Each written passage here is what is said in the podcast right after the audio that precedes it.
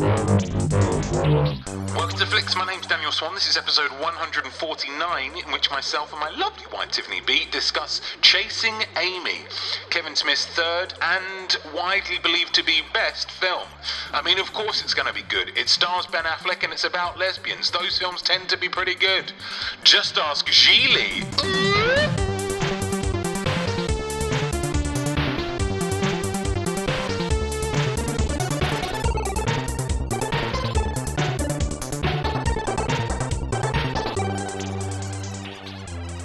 Kevin Smith makes his first film, the indie darling Clerks, for $30,000 of his own money. Everybody loves it. Hollywood is a buzz. And so Universal says, oh my god, if he can make Clerks for fuck all, imagine what he can do with $6 million. The result is Mallrats, something not a lot of people loved until it came out on video. Video Oh, back in the day. old school. But Miramax still has faith. They see Smith and think he has great films within him. He shows them his next script, inspired by his relationship with actress Joey Lauren Adams, whom he'd met on the set of Mallrats and started a relationship with.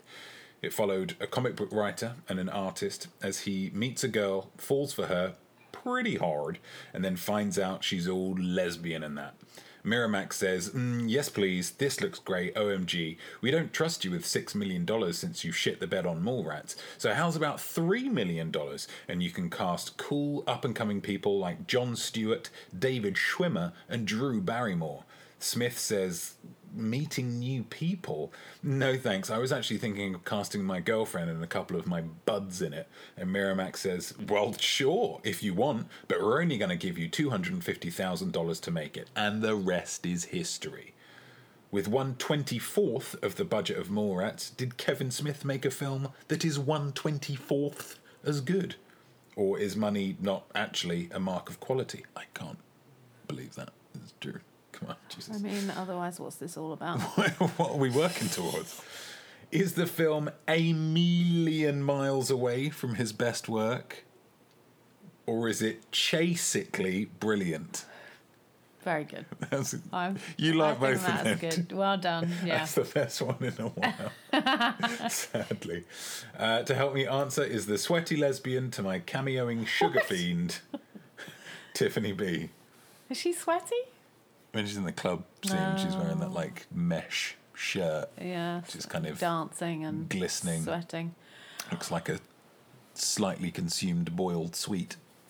Or, you know, just a sweaty person. I don't know. Oh, oh. Um, Tiffany B, Yes.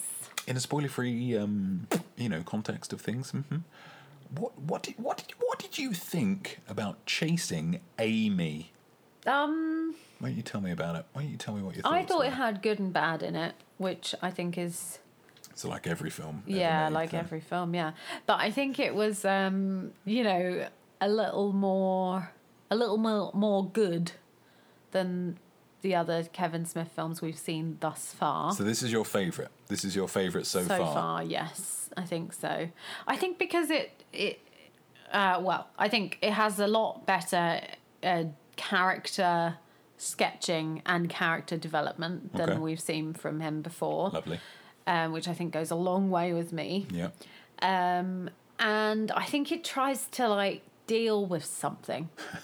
like I think that Clerks was, you know, uh, you know, very kind of raw and it was this kind of let's talk about things issues that are interesting to us and um, you know over the, and there wasn't really a plot and that was kind of the point and then Mallrats was like there's kind of a plot but nobody really cares about Yeah. it like there's no investment and I didn't love that Yeah. Um, whereas this one I feel like there is there's a point there's something happening here Trying to tell a and story.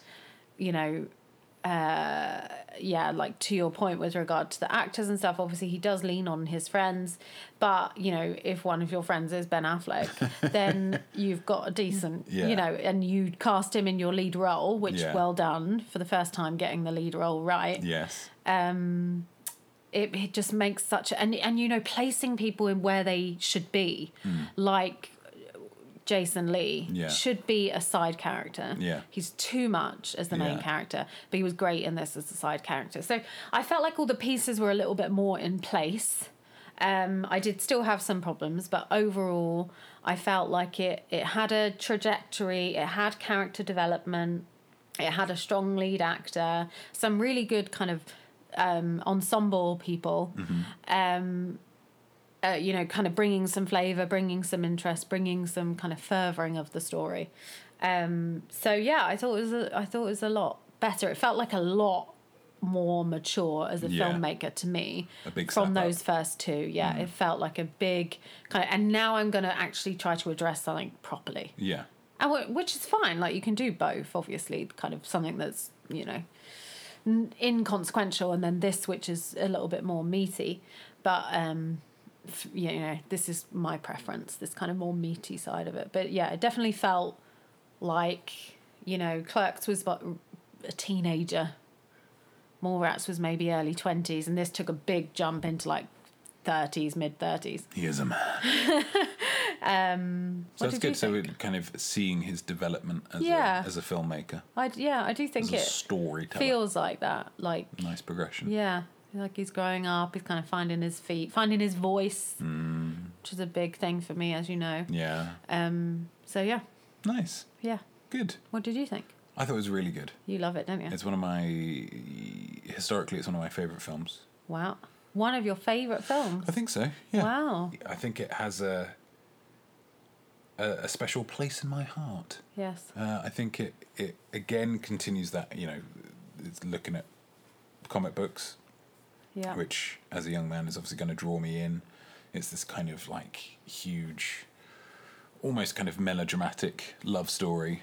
Yes. Um, real kind of you know, absurd ups and downs. Yeah. In a what I imagine would be a relatively short span of time Yeah.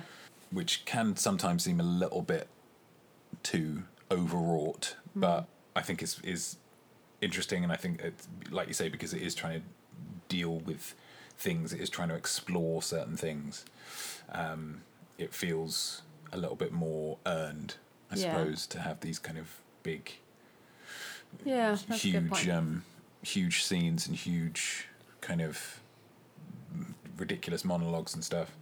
Um, I feel like the, like the kind of the look of the film is is um, better. I think it goes back. I think he does well with a smaller a smaller amount of money. He does better on a smaller Yeah. canvas yeah, it's um, interesting. because I mean this is made for yeah two hundred fifty thousand dollars, and so a lot of it's in kind of apartments and Yeah. you know it's one restaurant but nobody else is in it because obviously they couldn't afford the extras and Yeah. you know a train station that's clearly not a train station it's just a corridor in a Yeah. fucking building and um a hockey rink a hockey game that's like you know we see one twelfth of a, a, hockey rink so it's yeah it's Mm-hmm. it's clearly a very it's yeah painted on a very small canvas but i think he does well with that because so much of his storytelling is done through dialogue and stuff Yeah. Um. Yeah. yeah, I think it's good. It has great performances. Um, like you say, I think Jason Lee is is really good. It's a it's a very Jason Lee character. Yeah. And clearly he's you know because these are the people that he wanted to cast in it, so there's going to be an element of him writing it for his friends. Yeah. Like I know that he'd be able to do this really well, so let's Yeah. do this. Yeah, it kind of develops in a in a in a pleasing way for me. I think it's I think it's a a, a difficult um, topic to to to broach, and I don't think he does it entirely successfully in terms of you know sexual history and sexual kind of experimentation and how that affects people and you know Yeah, he's very preoccupied with sexual history, isn't he? yeah It's come up every time. It's very what was this what was it in more so in, in clerks it's that she's gone down on so many everyone. she's blowjobbed her way across uh, was it didn't New it come up Jersey. in Mallrats as well? Well, it was, uh, I suppose it wasn't sexual history. It was more that girl oh Trisha having Jones yeah sex with everyone to like rate them. Alyssa's sister yeah. or cousin, sister, sister, I think, yeah. And uh, there's talk. I know Joey Lauren Adams in that film as well is uh, spoken to be kind of quite sexually adventurous and yeah. had sex with Rick Derris on a pool table and all that Yes. kind of stuff. Yeah. Yeah, I don't know. He seems to be very interested in like Yeah. Yeah that, which leads me to believe he's not had a lot of it himself by that point. I don't know. It seemed to come up a lot. Yeah, yeah. He's a he's a man with sex on the brain quite a lot, I think. Um, who was your MVP? My MVP was Dwight Ewell. Oh, me too. Oh, really? I really thought that was going to be a left field choice. Me but too. Apparently not. I thought you. I don't know who you. I thought you'd pick, but I didn't think it would be him. Wow. Um, Why did you think Dwight Ewell was Um, your MVP? Because I thought he had a really funny kind of gimmick Yeah. of him being this, you know, uh, kind of Black Power, angry, like Black Panther type Yeah. of um, character, like outwardly, you know, uh, publicly, I guess, Yeah. professionally, I don't know. Um, but that he's this kind of um, effem- effeminate, kind of bitchy, Super gay camp, yeah. guy who I think I just, uh, you know, I kind of love his character because he, in a love story where people are a little bit like much, Yeah. he kind of cuts it down. Yeah. And there's something wonderful about that, that kind of like ironic, kind of satirical kind of voice in a in a story like this. And for me, um, I guess I'm can, can be quite cynical, Oh, and yeah. so. I, I don't know. It's just fun for me to watch someone Yeah. in the in the in the film or in the moment be able to be like, "Stop being such an idiot!" Like, Yeah. chill out about it, or For that voice to be uh, coming from a very dry, Yes. very sassy gay Yes. man, that's a that's a, yeah, a a wonderful yeah voice to have. Yeah. Kind of pointing out flaws and things. Yeah. And really like confident in himself and like Yeah. who he is and yeah, I don't know. I just thought he was really good, really Yeah. fun to have around. Yeah. I think it's a shame that uh, like I haven't seen him in anything else. Yeah. I mean, he shows up very briefly in Dogma. Spoilers. Um, but uh, yeah, I don't think I've seen him in anything else. Yeah, I liked him. I wonder what he's doing then. Yeah. I thought he was very good um, as like a comic actor, Yeah. and also maybe not as well. Like he was also, you know, he was an over the top character, but um, you know, some people in life are over the top. So Hmm. And you knew exactly who he was. I think that's that's a big thing. It's a very def- like you say, a very defined character and a very believable character Yeah. in that world. Like, Yeah. you've definitely met someone like him. Yeah. Even if you haven't met someone specifically like him. yeah, With his circumstances, you know, yeah, kind of who he is. Yeah, Wow. How about that? I was not. I would have bet money that we wouldn't have got the same on that one. yeah. But well done, Dwight. He obviously impressed us. Wherever you are, sir, we raise a glass to you. Mm-hmm. So that was our spoiler free review of Chasing Amy, the third and at the time concluding part of his Jersey trilogy. I think he was just thinking that it was going to be Mm. Those done. three. Um, and then, yeah, you know, just kind of went back to the well again and again, which means that there's more podcasts in this series, thank Gosh. God. Um, if you are leaving us at this point because you're desperate to avoid spoilers for a film that came out in 1997, um, feel free. Absolutely. Thank you very much for listening so far, and we hope you come back and listen to the rest of it um, in due course. But for the rest of you who are eager to get to those spoilers, you have only a jingle's worth of time to wait. So let's get to that jingle right now. We're just about to spoil this film. So I'm telling you, it won't be groovy. If you listen any further without watching the movie, it's spoilers! Jingle over. We are now out of the desert of spoiler free. We are knee deep into the humid swamp of spoiler filled using our patented 5.6 outcome rating system to delve into the nitty and indeed the gritty of the third film in the View Askewniverse, the tightly connected View Askewniverse. Tiffany B. Give a point, will ya? Give a point, will ya? I remember when boys like girls and girls like boys and we just called it a day. How dare you? Um, okay, so let's see here. Let's just dive in. Let's just Okay, let's just- dive in. Let's just just, fucking dive in. Okay? Dive in. I'm going to dive. Let's get our swimming caps on and just dive in. It's on. I've got my little nose peg on. Little I'm nose ready peg. for a big dive. Diving in. I'm going to go with a negative. Fuck you. what? and that negative is going to be Joey Lauren Adams. Uh oh. You knew it was coming. You knew it was coming. Ladies and, I'm gentlemen, gonna- settle in for the next 45 minutes as Tiffany B No. dissects. Okay, let's just do it quickly. D- do it. Okay, I don't like her. no, I. Okay, so my point is Oh. what don't you Um, like about her? For the uh, for those of you listening, uh, Tiffany B is currently pinching the bridge of her nose. I find her to be just kind of annoying as a woman. like I As in, as as she is a woman, or you as a woman find her annoying. both. Really more that she as a woman is annoying. Okay. Because she kind of has this like gravelly voice, which, you know, whatever. She can't But help. she like it's all squeaky and it's almost like sometimes she's like baby talking. Right. I flippin' hate that. like women who who act like they're like juvenile for no reason. Okay. Um, so I find that annoying. I don't think she's a great actress. Um, I particularly hated the shouting scene that she does, where she shouts for like two minutes. Yeah. And it just, you think, no, enough now, come on. Like, I don't, e- you know, I haven't had very many screaming arguments in my life. No.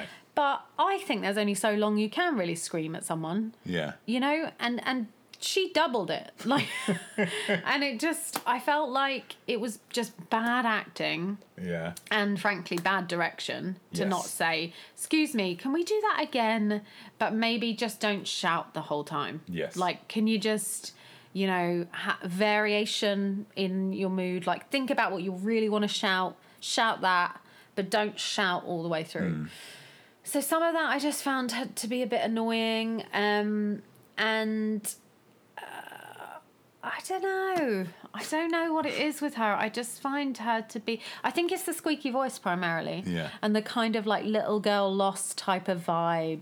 Okay. But then she's also kind of like, oh, I'm a, uh, I'm an independent woman. How dare you?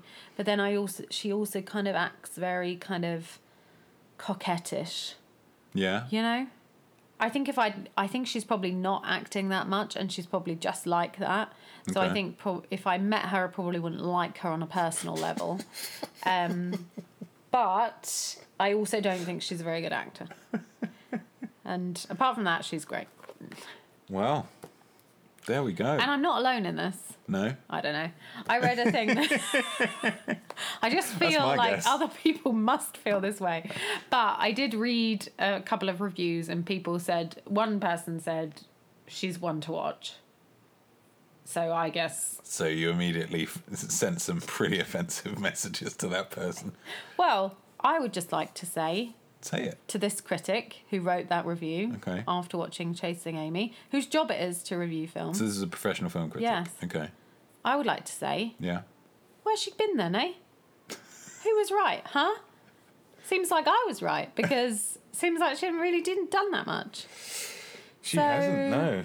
Seems like you might you can keep watching her, but no one else will. Gosh, I've gone really harsh. Yeah, really harsh. You're like, I mean, it's one thing to criticize an actress for her acting, but another one to kind of delve in and say, and I'm pretty sure that if I met her, I wouldn't No, like her no. as a What person. point I was trying to make there was that maybe I'm just being, you know, maybe I'm bringing my personal kind of preferences Yeah. uh, to the table. Sure. And so she's, you know, I wouldn't necessarily like her, Mm-hmm. and so it's harder for me to like watching someone who is not really my kind of person. Sure. So I don't mean that. I mean, I, I do mean I wouldn't like her, Mm-hmm. but I, I meant that in a sense of maybe that's like on me, that Okay. I'm kind of judging her more based on You're bringing your biases. personal exactly. But I was justifying it by saying, but I also did not think she was a very good actress.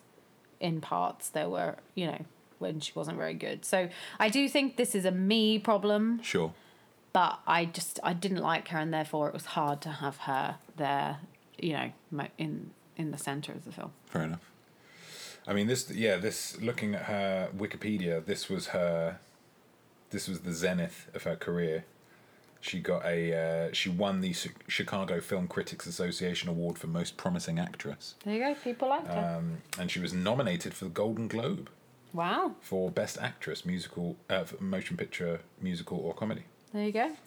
Um, yeah, so she was. Uh, People liked. her. people liked her. People liked. Did you like her? her.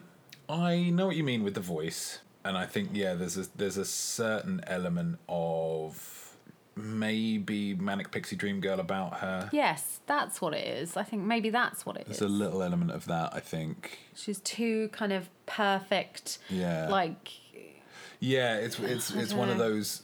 I feel like this happens quite a lot actually recently, especially recently with the you know highlighting of like, hey, we need strong female characters, and and yeah.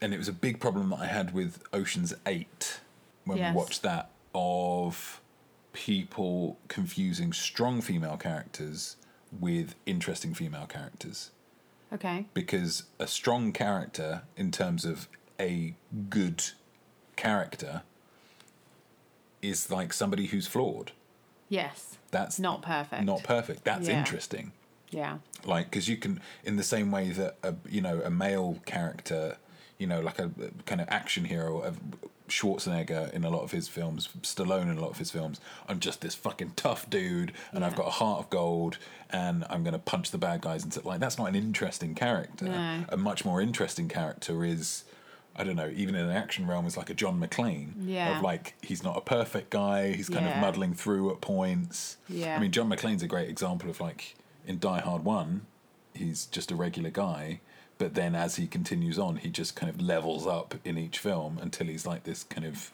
Yeah. unkillable, you know, action hero, perfect guy, Yeah.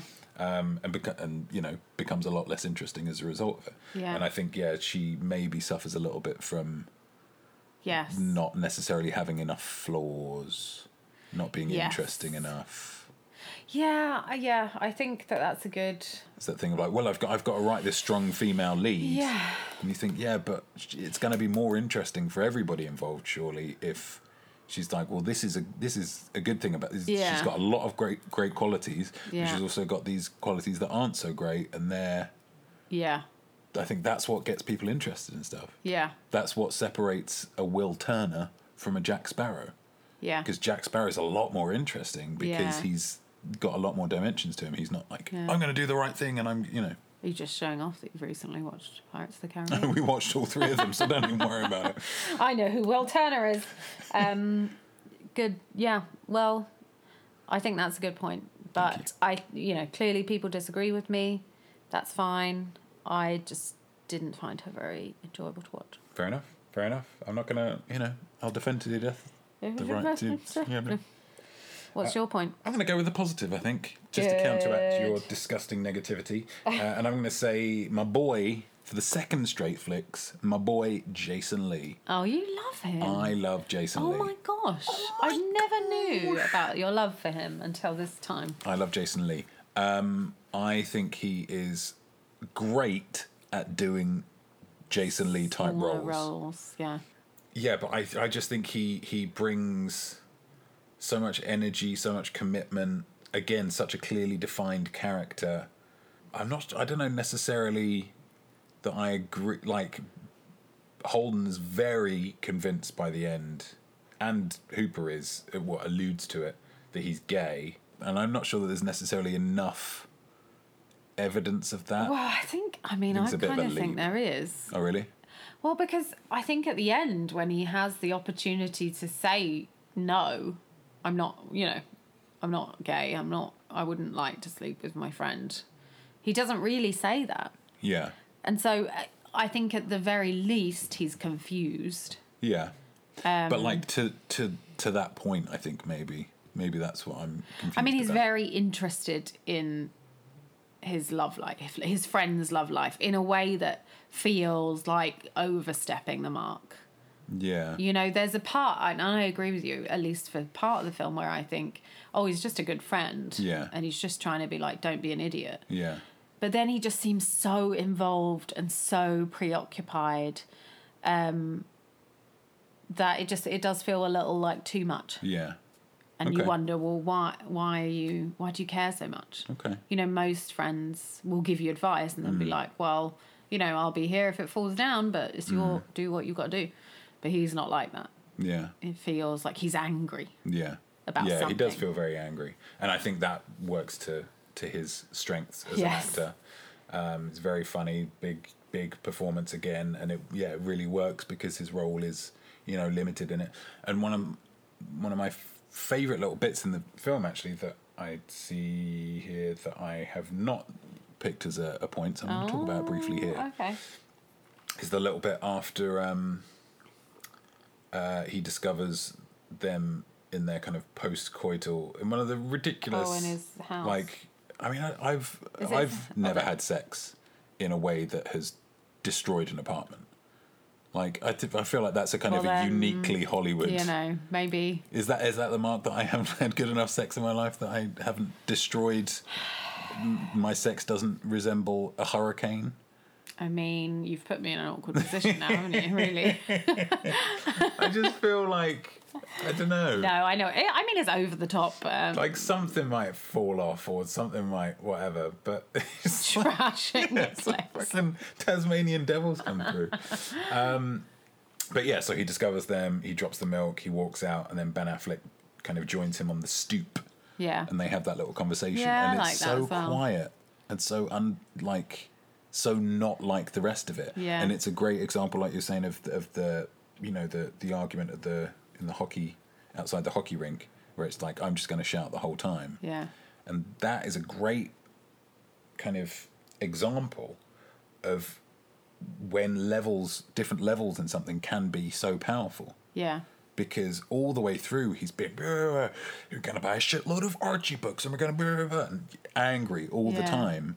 And then there's just this little bit on the step where he's just really kind of quiet and thinking about it. And he's kind of sad that his friend's set But with see, the, this doesn't that lead you to believe that he's gay? maybe. That maybe yeah. he has mixed, at least mixed emotions towards his friend. Yeah. Because he's so upset. Like, I- would you be that upset if your friend had sex with someone that has nothing to do with you? Yeah, You know, in the sense that it's not like you're in love with her. that's true. Like, she's a stranger to you. Yeah. You'd just be like, oh, guys, can you just go in the bedroom? Yeah. You wouldn't be like, I'm devastated at Yeah. this. I, ju- I mean, I just kind of read it that he, he thinks that she is gonna, like, he just sees trouble on the horizon. He thinks that she's gonna kind of split them up because then there's that really nice Yeah. line or really nice exchange where he's like, I just my, what is it? My agenda is to watch your back to make sure that this thing that we've spent all these years creating isn't Yeah. destroyed. And Holden's like, well, she's not going to spoil the comic book. And he says, I'm not talking about the comic book. And I just think that's such a nice little. Yeah. He's like, he's looking out for his friend because he he thinks that she's trouble. I don't know. Because I don't know. I mean, maybe. I mean, clearly that is that is the truth of it in the end. Um, but yeah, I think that's a really nice. Um, yeah, a really nice moment, which is all the nicer for the contrast Yeah. with the rest of it. I just think it's really Yeah. um, yeah, I think he's great in it. Yeah. He does. He plays the role that he plays really well, and kind of pushes the story forward in, Yeah. in really nice ways. And then at the end, when he's clearly a bit happier, maybe because he's you know come to terms with who he is a little bit more, Mm. when he's signing for Baby Dave and stuff. Yeah, I just think it's great. Yeah. Well done, Jason Lee. 2 You're in a, a big row, fan. I yeah, it's interesting. and he's not in Um, Dogma, so he's not going to get the uh, No, where was he? the three Must have been busy Must have been busy. on holiday that day. Yeah, Casting day. casting. Away. Yeah, casting day, all the way.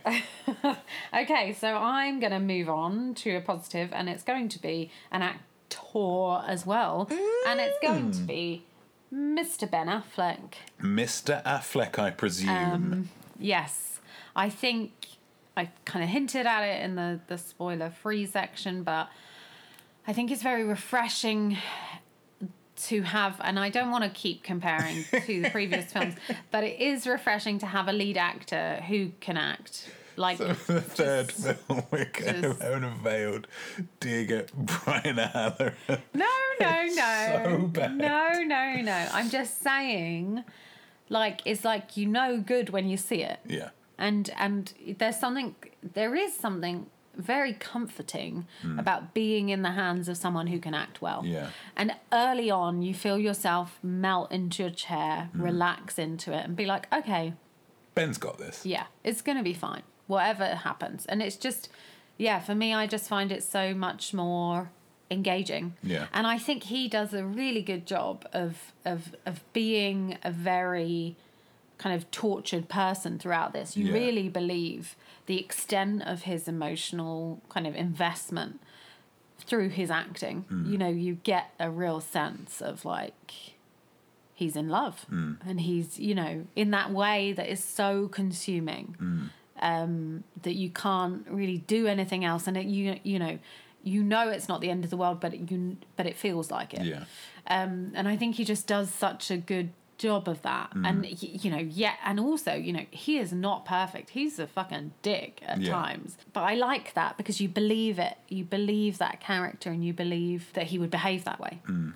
Yeah, so I, I just really liked having him at the front. I felt like he carried enough emotion in his performance that it made the film make sense. You know, and I think when you don't have good actors, that's that's where it falls down. And I think that this felt like um, you know, it was the first time you'd had a really sh- a good lead actor to work on his films and to you know read his words. Mm. And i thought oh yeah i kind of get it a little more now. Yeah.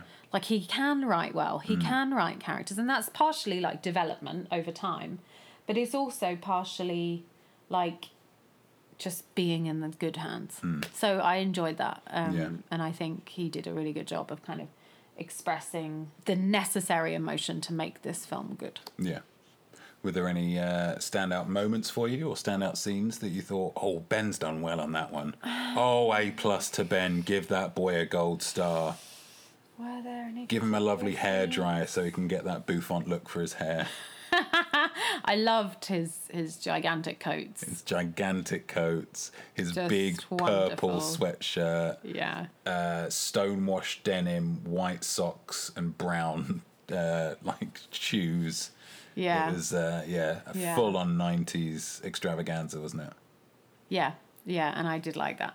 Um, I think he, I think there was like a scene where they were in the car and she gets out, and then he goes when to he chase her professes his love for her. before he, ch- yeah, and you just you, I did really feel it. I was Mm. like, oh god, he's like he's in love, in that kind of horrific, all-consuming way. Yeah. you know when it's not working out. Yeah. Um, I agree. Thank you, Daniel. I appreciate the support. Yeah, I think that's a I think that's a good scene. I think it's a, a great example of you know how difficult Kevin Smith's writing can be. I'd imagine to some Yeah. actors because he that one monologue Yeah, is all over the place. He's got to go in a lot of different directions. yeah. But yeah, I mean, I'm a I'm a Affleck fan. Yeah. I'm a stan of Affleck to use a uh, modern term. Is that what is that? It's like um, in reference to the Eminem song "Stan." It's like a big oh, fan. like a, an obsessive fan. I mean, I guess so. Yeah, I, you know, I'd, I'd murder you to impress Ben Affleck. Great. Great. I'm gonna um, move to a scene that I think Affleck does well in, Yes. even though he's ridiculous. But I feel like it fits the the thing. It's the uh, the club scene. Um, Where they're talking about the sex yeah, well, stuff. kind of prior to that as well, Oh. from the start of that to the end of that, when they come in and um, He doesn't know that she's a lesbian. he's all into her. He's Yeah. all in. Um, he does the ridiculous sexy dancing when he thinks You that- love that, oh, don't it's you? the most ridiculous acting in the world, but it fits because Yeah. it's like because he, like you say, he's you can you can tell that he is just committing hundred percent to Yeah. this crush. Yeah.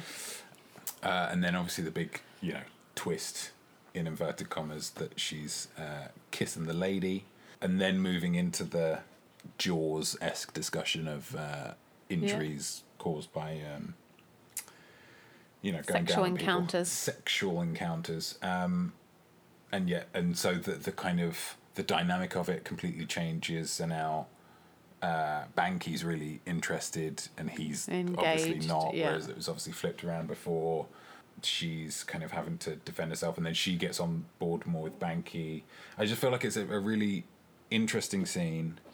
I feel like there's some great lines in it, and I feel like the dynamics between the characters all kind of shift in a really pleasing way. Yeah. Of like it starts off this Yeah. way, there's one re- revelation, and then everything changes. Yeah. Um, all the relationships change, and I think that's a really interesting thing to happen in a film. Yeah. Like in any film, if you can pinpoint one scene where all of these things kind of change and the dynamics and the relationships Yeah. and stuff, it just keeps it really fresh and interesting. Yeah. Yeah. I think it's acted well. I think it's scripted well. I, I like the little kind of black and white inserts for the sex stories. Yeah. Um, I like that Banky only, and he's when he sees them kissing, and then he looks around and there's two women kissing, and then he looks somewhere else and there's two women kissing, and then he looks around and there's two women talking. He's like, it's a lesbian, but he only realizes after he sees two women chatting amicably. Like, oh yeah, and then he does this big Jason Lee clapping. Yeah, hot, hot. It's so funny. Um, so yeah, so I really like that scene. Thumbs up, well done. Good. Okay. I'm going to go. What am I going to go with? I'm going to go with a negative. God. Well, there's two parts to it. One part is I do not like that. Um, uh, well, God, I was going to say what's her name? Amy. Amy spends. No, it's not Amy, is it? What is her name in it? You know it. Well, to be a ton. Something stupid like, you know, Baz, something. Baz, What is her name? Alyssa, Alyssa. Alyssa Jones. Uh, spends ages being like, you know, To join meetings, please link a calendar in your Alexa app. I've sent a link to your phone with instructions. Cheers. Thank you. Um, I don't like that Alyssa uh, kind of spends a long time talking. Oh my like god! Jesus. Okay. Jerry Lauren Adams. I don't like that Joey Lauren Adams' character spends a long time um, kind of explaining how she's a lesbian and she can't, she, you know, that means she's a lesbian and not that she likes men. Yeah. and then you know she falls in love with Ben Affleck Yeah. or decides to have a relationship with him. I do. It's not that I don't think she could or should do that, but I just think it's like why are we spending so much time talking about how that's not possible, only for her to then flip flop on it. I think it undermines the the essence of being a lesbian Okay. um, and the argument that's being made there. Yeah. Do you know what I mean? I think it, it's like saying, well, I'm a lesbian, so I can't just, you know, fall in love with random men, even if I really like them, Yeah. because I'm fundamentally a lesbian. Yeah. But then she's like, oh, actually, I'll make an exception for this one person. Yeah. And I just think it seems like obviously there are people who are either bisexual or, you know, are much more f- flexible or fluid in their sexuality. Um, but that's not who she says she is. Mm. And I think it's a little like, for me, that felt very uncomfortable Mm. um, to, to do that because it's almost like a man. Kevin Smith, and maybe this is real life. You said it was based on her real Mm-hmm. experience or whatever, but maybe it's like it to me it read as a man being like, "Yeah, she says she's a lesbian, but really she wants a penis." Like Yeah. it just felt it stunk of that, and I just thought, "Oh, I don't like that." Not when you're dealing with sexuality, um, and you're trying. I sensed um, they was trying to be kind of very you know, informed and enlightened about sexuality. And yet I thought that was a real misstep for mm. me. And, you know, I am not a lesbian or bisexual, so I should not be speaking to that. But I imagined that it would not seem like a very like sensitive choice in Yeah. the plot to anyone from that community. And so for me I just thought, oh, I don't like that. And then the other part to it is I absolutely hated, and I think this is kind of the point, but um, Holden's thing at the end of, well, let's all just have His sex. big plan. nonsense. The worst plan in Utter the world. nonsense. Like, it was like a 14 year old boy had come up with that plan. Just ridiculous to the point where you're like, no right thinking person would ever come up with No. this. Like, it was just so ridiculous. Yeah. And again, I felt like it undermined some of the point of the film and some of the emotion and some of the weight of the film to have um, this flip flopping lesbian who doesn't know who she is and yet defends lesbianism quite vehemently Yeah. um, and then this this ridiculous suggestion about sexuality and about kind of getting even and scoring and it all just being so like juvenile Transactional. yeah just nonsense Yeah. like are you a grown-up man like you understand how emotions work Mm. right like it just it was just silly Yeah, it's the worst plan in. I, th- I think Yeah. it would be it would be up there on a list of like the worst plans in ever f- cinematic history. yes yeah It's terrible. Yeah. And yeah, so ridiculous that you almost like it's it's it's the only time where I feel like it's out of character Yeah. Because he's not that much of an idiot. You haven't established him Mm. Yeah, to be that much of an clever. idiot. Yeah. So that felt a bit wrong. So those kind of two kind of missteps in a sexual kind of arena to me I think just kind of undermined a lot of the good work that that had been done. Sounds like a pretty hot arena. Sexual Welcome to the sexual arena. Well, it's um, not very hot because nobody knows who they are, and everybody has stupid ideas about how You get all these flip flop lesbians on it. Makes it sound like something out of like Cosmopolitan magazine. We've lesbians come in one of five categories, and we've associated them. These are high heel lesbians. Didn't I These- say flip flopping, not flip flop lesbian? I mean, that could almost be a kind of you trying to. I'm really trying not to swear here, but these flip flopping lesbians. honestly. Oh god. Um, yeah, no, I agree with you. I think he did get a, in a bit of trouble with. Um, I think GLAAD didn't really like the film for its uh, portrayal of uh, lesbianism, Yeah. and I think, which I think w- w- quite upset him because I think, like you say, he he wanted it to be a kind of.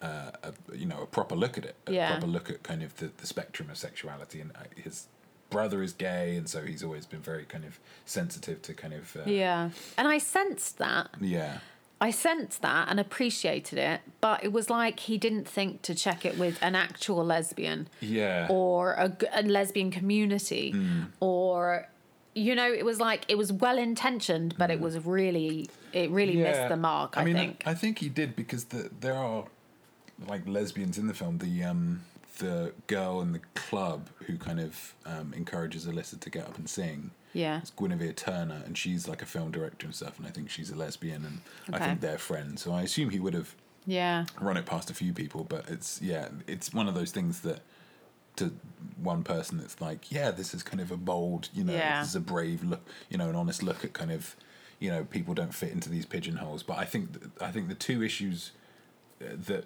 work against him are one the fact that she makes the big point of saying I am gay, that's who I am, yes. And I you know I can't just switch it switch off that off. yeah. And but then she's- she does just that. and like seconds later, yeah.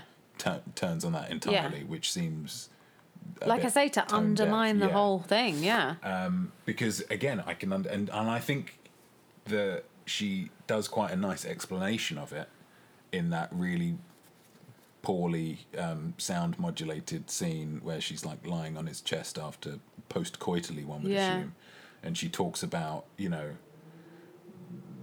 that she that she became a lesbian because she didn't want to kind of shut off 50% of the population in terms of finding Yeah. a soulmate and that she you know she was very thorough when she looked for him and i think I, that makes sense that's Yeah, like, yeah, okay yeah that's yeah. fine um, but the idea that yeah she's like i'm gay and then immediately turns her back on that. Seems a little tone deaf. And then the fact that banky in the film makes the argument that every woman every lesbian just needs a good Yeah. deep dicking.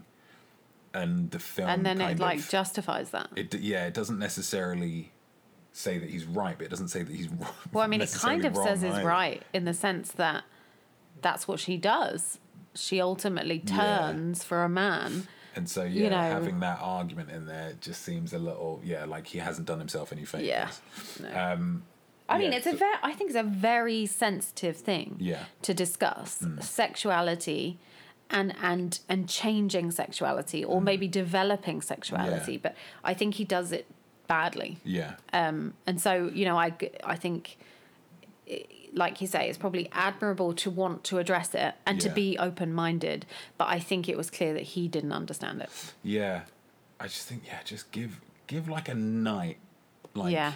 they argue, she fucks off. Like even it's not gonna be perfect, No. but just give it the sense that like she's gone away and she's thought of it and she's kind of wrestled with it, and then she's like, you know, this is Yeah.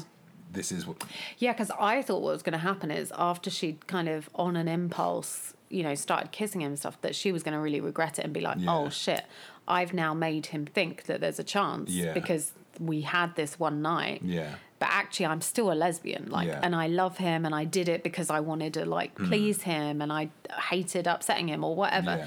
I don't know I mean it's still really not good um but for her then to be like oh no yeah yeah I'm with you Yeah, I agree with that. I agree with your points. I'm going to move on to uh, another scene. It's this is a two scener uh, set of points. Um, the record two store points? scene. No, this is just Oh, one, one. but just because I've already done the club scene. oh okay But I'm going to talk about the record store scene. Okay. With uh, Holden and Hooper. I think it's just a nice, simple way of shooting a scene. It's Yeah. all largely in one, in two shots. Yeah. And so you get that nice sense of just two that almost kind of yeah play theatrical type thing of just here's two actors acting Yeah. which i think is quite fun. Uh, and it makes sense why they would be both facing the same way because sometimes Yeah, it feels a little yeah. contrived and convoluted. But they're looking at the thing it reminds me of being in you know cd shops and looking through cds and stuff which you know uh, nostalgically makes me happy and I lo- it's one of those it's one of those scenes in because a lot of rom coms and a lot of romantic films are hinged. You know, the drama is hinged around people not communicating and people feeling something or not really expressing how they feel or Yeah. not being honest with people and all of that kind of stuff. And I love the fact that in the middle of this, well, towards the end of this film, I guess, you have this scene with Hooper who doesn't show up again after this. This is his exit from the film.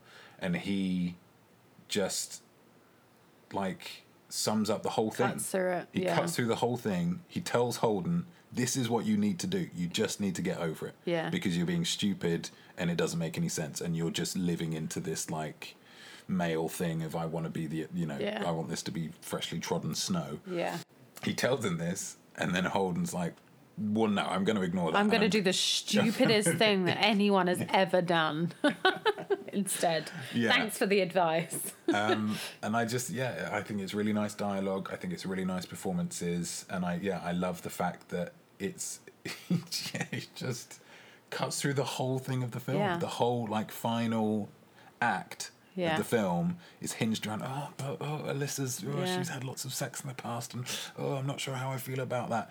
And he just cuts through it and says, Get "This is how you're feeling. this is why you're feeling it. This is why you're stupid to feel it."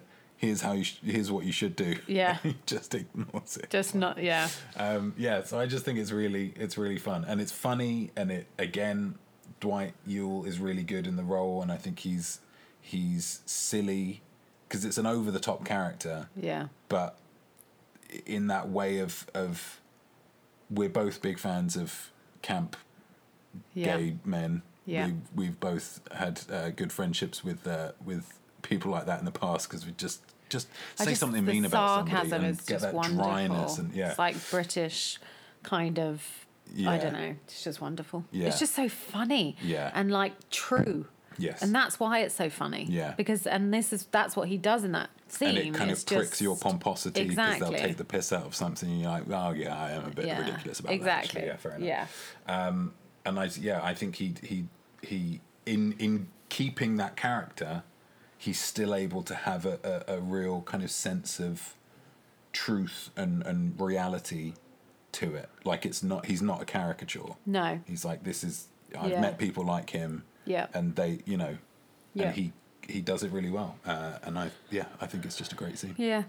I agree. really nicely written, I like really that as well. shot, really nicely acted. I also think he's kind of well, I was going to say the voice of the audience, but maybe the rest of the audience is not as cynical as me. But he's certainly my voice.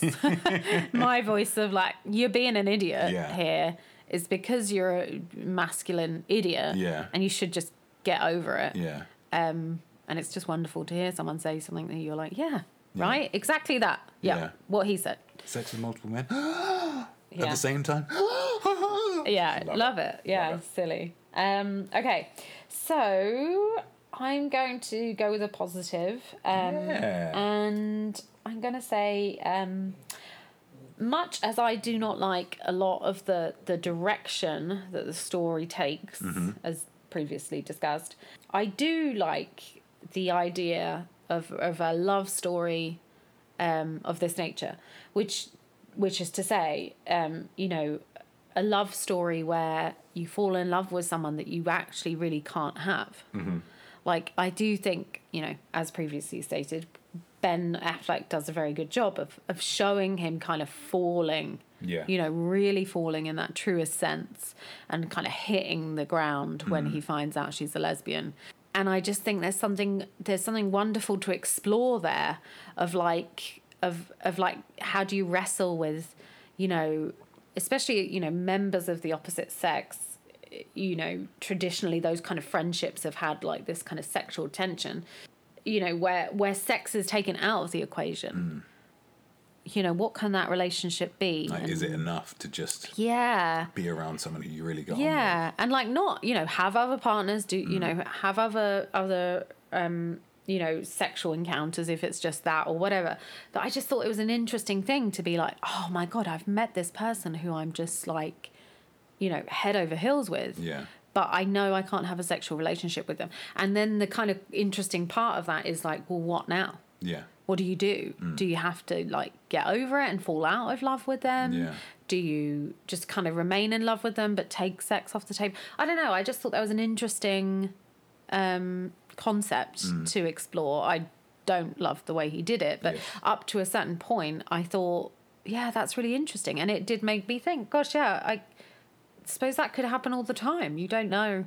You know, you meet someone, you really click with them, you really like them, and then you realize, oh, I've assumed something about your sexuality and I'm wrong. Yeah. And that takes off a whole aspect of what I was expecting of our relationship um, off the table. And I just thought, oh, yeah, that's really interesting. That kind of friction and balance. I don't know. I And thought it would be much- interesting to explore that. Yeah. And how much it's possible for you to just kind of keep on going with that. Yeah. Like kind of maintaining that the the kind of the the dream Yeah. that you've had of like I, oh, I've met this person and I really got on with her and I think she's great and she seems to like me and we have so much fun Yeah. and she's a lesbian, she doesn't find me sexually attractive, Yeah. but what if she did? Yeah. And you feel like that's that's, the like he's he's able to just kind of with. yeah maintain this kind of illusion Yeah. of like what if we were together? What Yeah. if you know? Well, and, and kind also of like, how do himself in a you? Mm. Yeah, does he eventually accept that and let it go, or does he always hold out this kind of, you know, impossible hope? Yeah. Um and I think that would have been really interesting. And it Yeah. also explores a lot about, you know, human connections Mm. and how you can, you know, have connections with people and and they can be really, really, really strong and really important to your life, but not sexual. Yeah. And- how, and- how important yeah. is sex?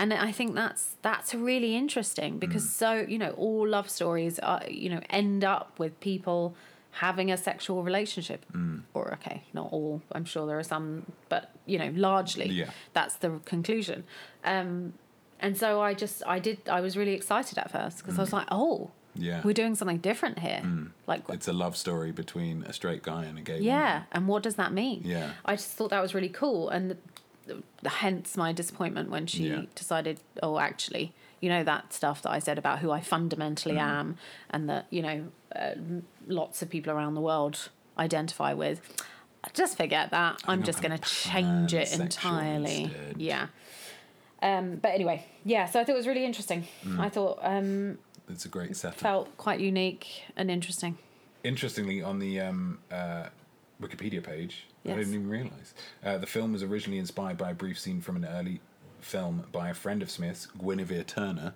who was the lady that you mentioned. the lady that I mentioned in her film Go Fish. One of the lesbian characters imagines her friend passing judgment on her for quote selling out by sleeping with a man. Um, and so that's what it what it kind of came from. Interesting. So- well, there is that kind of scene, isn't there, with um, the group of lesbians Yeah. Mm. who are kind of talking about that, and it's clear that she feels she has sold out Yeah. because, spoiler alert, she has. Yeah. Because she just, you know.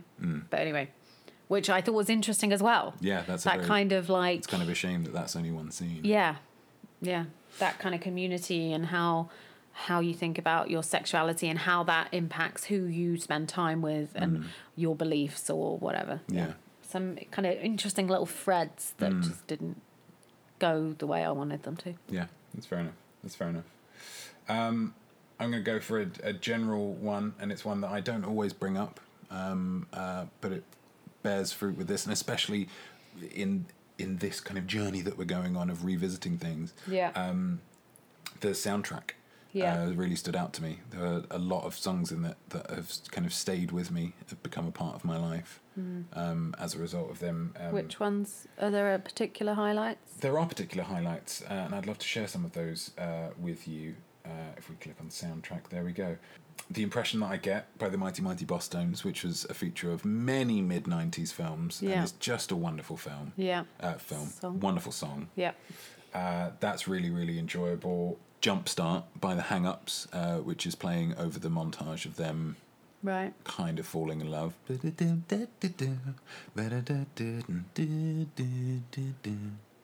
I guess I have a couple reservations. Really Yeah. like that. There's a lovely piece of music uh, that goes over the opening titles by the guy who I think is the lead singer in um, Soul Asylum, uh, called Dave Pirner. Um, and it then becomes a kind of motif. Spoiler alert: when we see uh, Holden in show up in Jay and Silent Bob Strike Back, uh, that's the f- music that accompanies it. Do, do, do, do, do, do. Do, do. You probably don't remember it, but it's I do not. very good and very evocative, and I really enjoy it. Okay. Um, and then, and I might talk about this a little bit later as well, but um, the song at the end, "We Three by Soul Asylum, I think is really nice. Yeah. Really, um, yeah, just a great way to to finish the film. Um, I I feel like yeah, I I don't often pick up on songs in kind of song soundtracks as much Yeah, as in yeah. this one. Um, and I yeah, I really enjoy it. And another one, um, "Stay." um, by somebody. I can't remember who it's. Liz Phair, I think. When he's all sad because she's, you know, they've kind of had the big argument at the hockey rink, um, and the song plays. It's such a, it's a really heartbreaking, and it starts with the lyrics. Uh, you don't have to lie about where you've been, because we both know you've been scheming. So why don't you give your little voice a rest? Climb on up inside my bed and just pretend you need me. Just oh my god, that just rips your heart out, doesn't it? So Yeah. sad. That kind of self delusion of Yeah. like just I know that you're cheating on me, but just like pretend that you love me Yeah. again. Like oh my god, kills Yeah. me. Um, so yeah, I think it's a great soundtrack. It really um, highlights a lot of the um, a lot of the scenes. Kind of are improved by the soundtrack. Um, Yeah. yeah, I think it's really good, and it stayed with me for you know however many years. Has that 15 nineties years. nostalgia? Oh, delicious little slab of '90s goodness. Mm, nom, nom, Very good. Can I move on to the ending? Actually, I'll move on to the ending. I'll do a double point. Oh. okay. So yeah, the This the- is your final point or the f- ending of the film, do you this mean? This is my final point, uh, which is the ending of the film. Oh, I see. um, and it's scored, soundtracked by We Three, um, by uh, by Soul Asylum, which is really kind of nice and quiet. It starts off with the piano, and and it's kind of it's not sad, but it's like it's not happy, and and I think that's one of my favorite things about the. I mean, you know me, you know I love a a hopeful ending, Yes. if not a happy ending Yes. Um, and just the idea that they've been through some shit. There's this mental plan that has been concocted that has blown up. They weren't able to stay in a relationship after that. That's fine. That's understandable. They see each other again. And there's just that little bit of potential. Yeah. There's just that little bit of like it's it's still too raw at the moment, but in the future who knows? Yeah. in the future maybe and i think that's such a lovely Yeah. spirit to finish a film on to finish a story on Yeah. to say the end of this story right now is like no but maybe. Hmm. I think that's such a Interesting.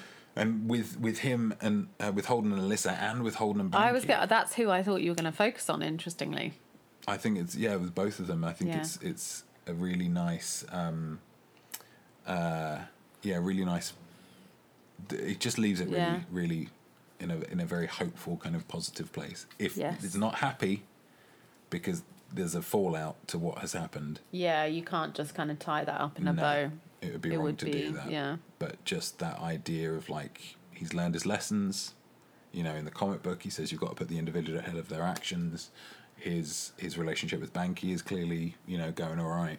Yeah, you think well in the future they they might be all right. Yeah, And I think yeah, like I say, I think or at least friends, yeah, which is nice. I think yeah. I think that's that's one since of my you do sense that connection yes, between them. yeah, and and his terrible decision and terrible plan shouldn't and couldn't like kind of disrupt that entirely. Yeah, but um, yeah, I just think it's good. Yeah, it, it's really nice. I if every film could finish like that, I'd be happy.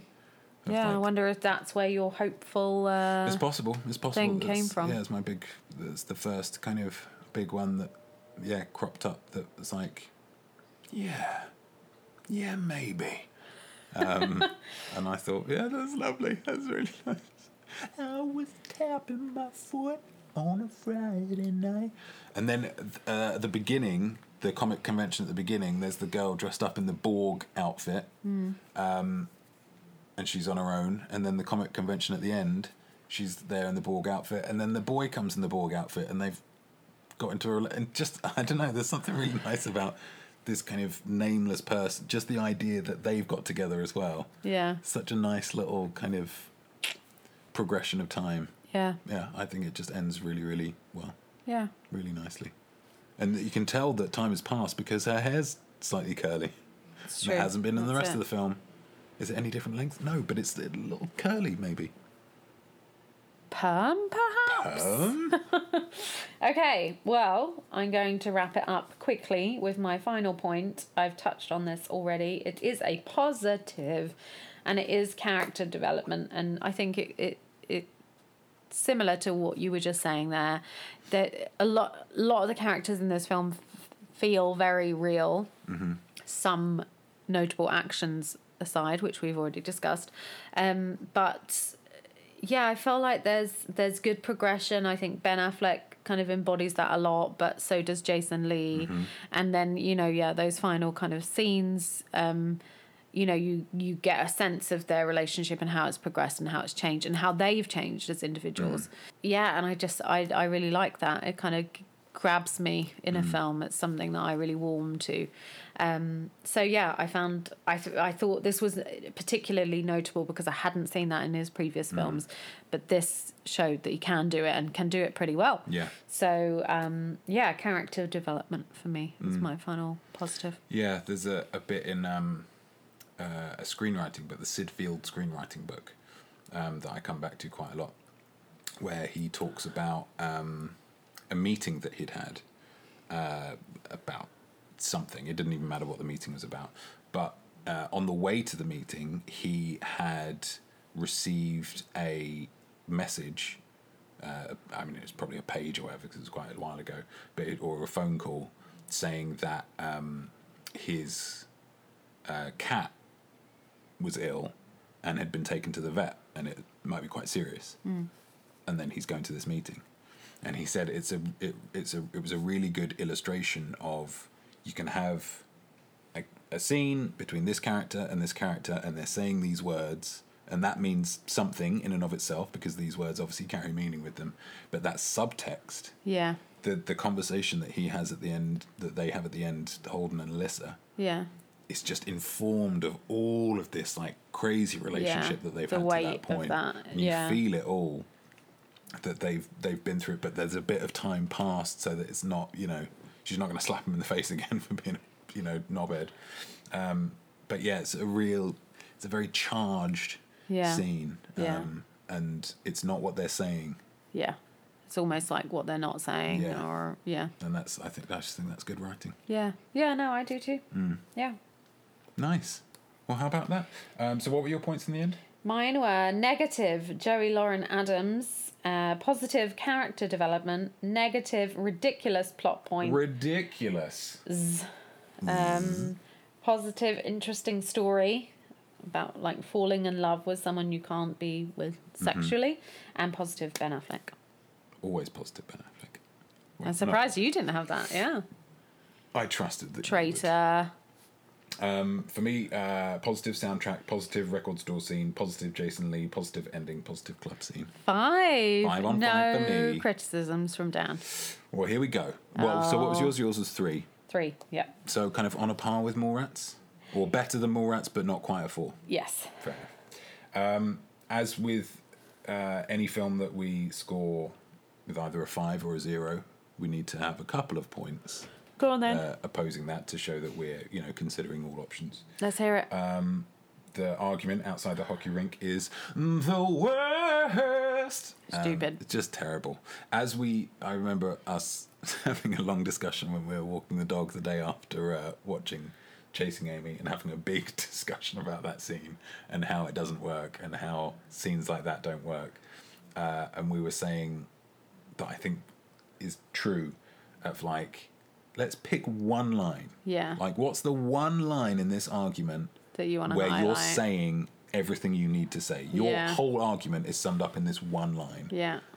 Scream that as much as you want. Yeah. And or all- just where you lose your temper. Yeah. Where do you lose your temper or Yeah. your patience or your whatever in this argument and, Yeah. and get get to that point. Yeah, but like it's it yeah it's the kind of thing, and it, it happens in you know sketches and comedy things about acting Yeah. where somebody plays something straight down the middle, Yeah. and then the director gainfully has to say, "Let's try and find some levels there. Let's try and find some different levels." Yeah. Um, and that did not happen clearly Nope. because it was like, let's just put this into fifth gear and Yep. fucking floor it Sixth gear maybe. way. Have you got a sixth gear? Yeah, Let's could- just there you go. just get it to the top of a hill? Just freewheel Yeah. it. Just pop it out of gear and then just let it let Yeah. it roll. Terrible. Silly. Also exhausting to watch Oh, and I imagine to act. Especially Just in her voice, which already sounds very Yeah. raw. Oh, it Yeah. sounds raw.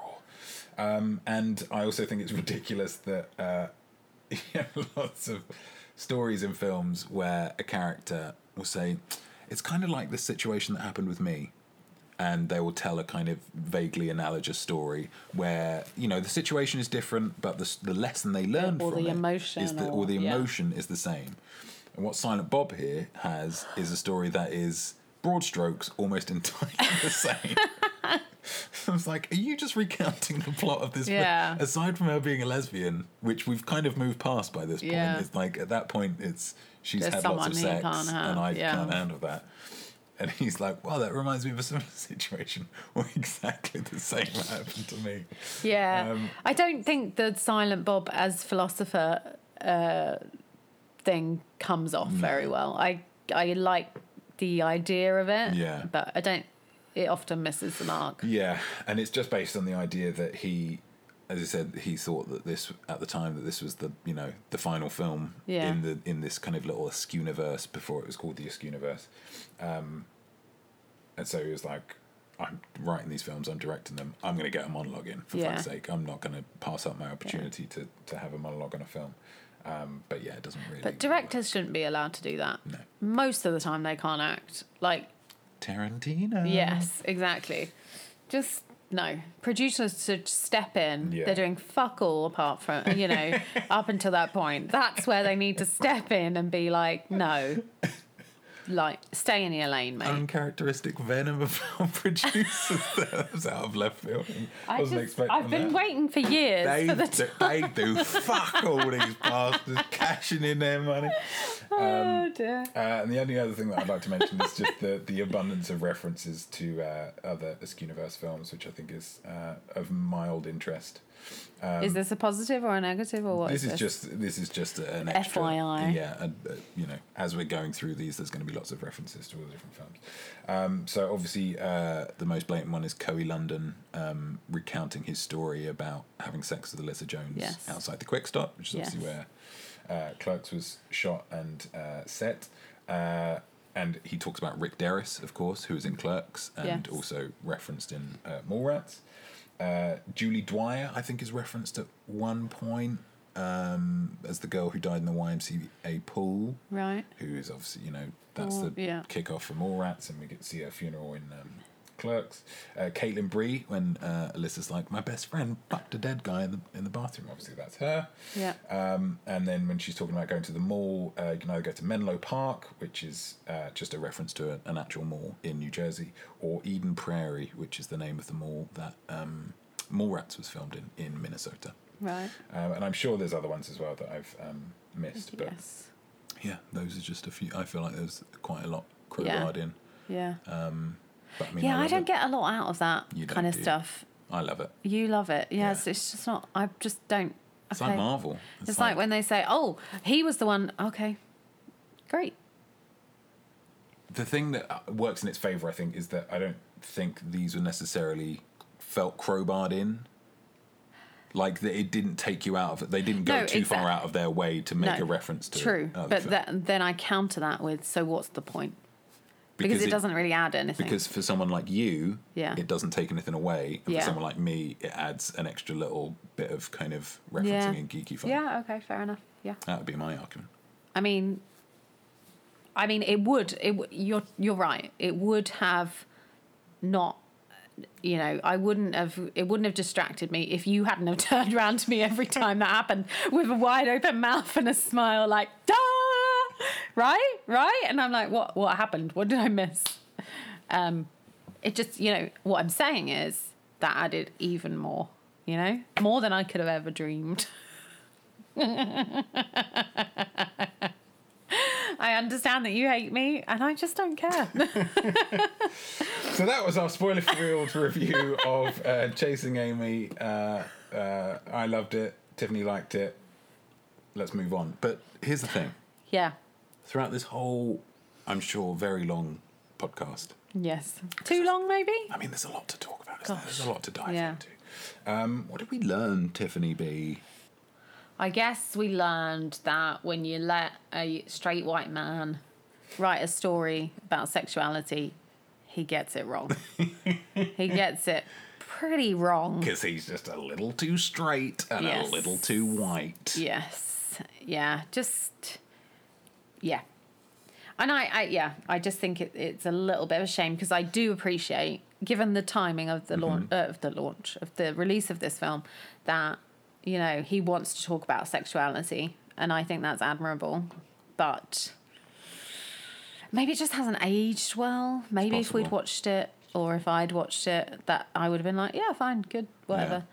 But um, yeah, I didn't quite get it for me. It's, yeah, it probably is. Like you say, it's a it's a, a sign of the times. That's often the kind of the f- first few films to address a certain topic. Yeah, When kind of a watched little later, clunky. yeah. I mean, I'm sure there's a film from like the 40s Oh yeah, where some guy's like, "Well, you know, dames love sex too." yeah, yeah, and they're like, "Oh, progressive, it's like really progressive. Jesus!" And then that, but then that same character like smacks someone. yeah, Don't back talk to me, woman. and the conservatives are like, "This film is disgusting," protesting outside. How dare they? Dames love sex? Never. Ask my wife. Cheers.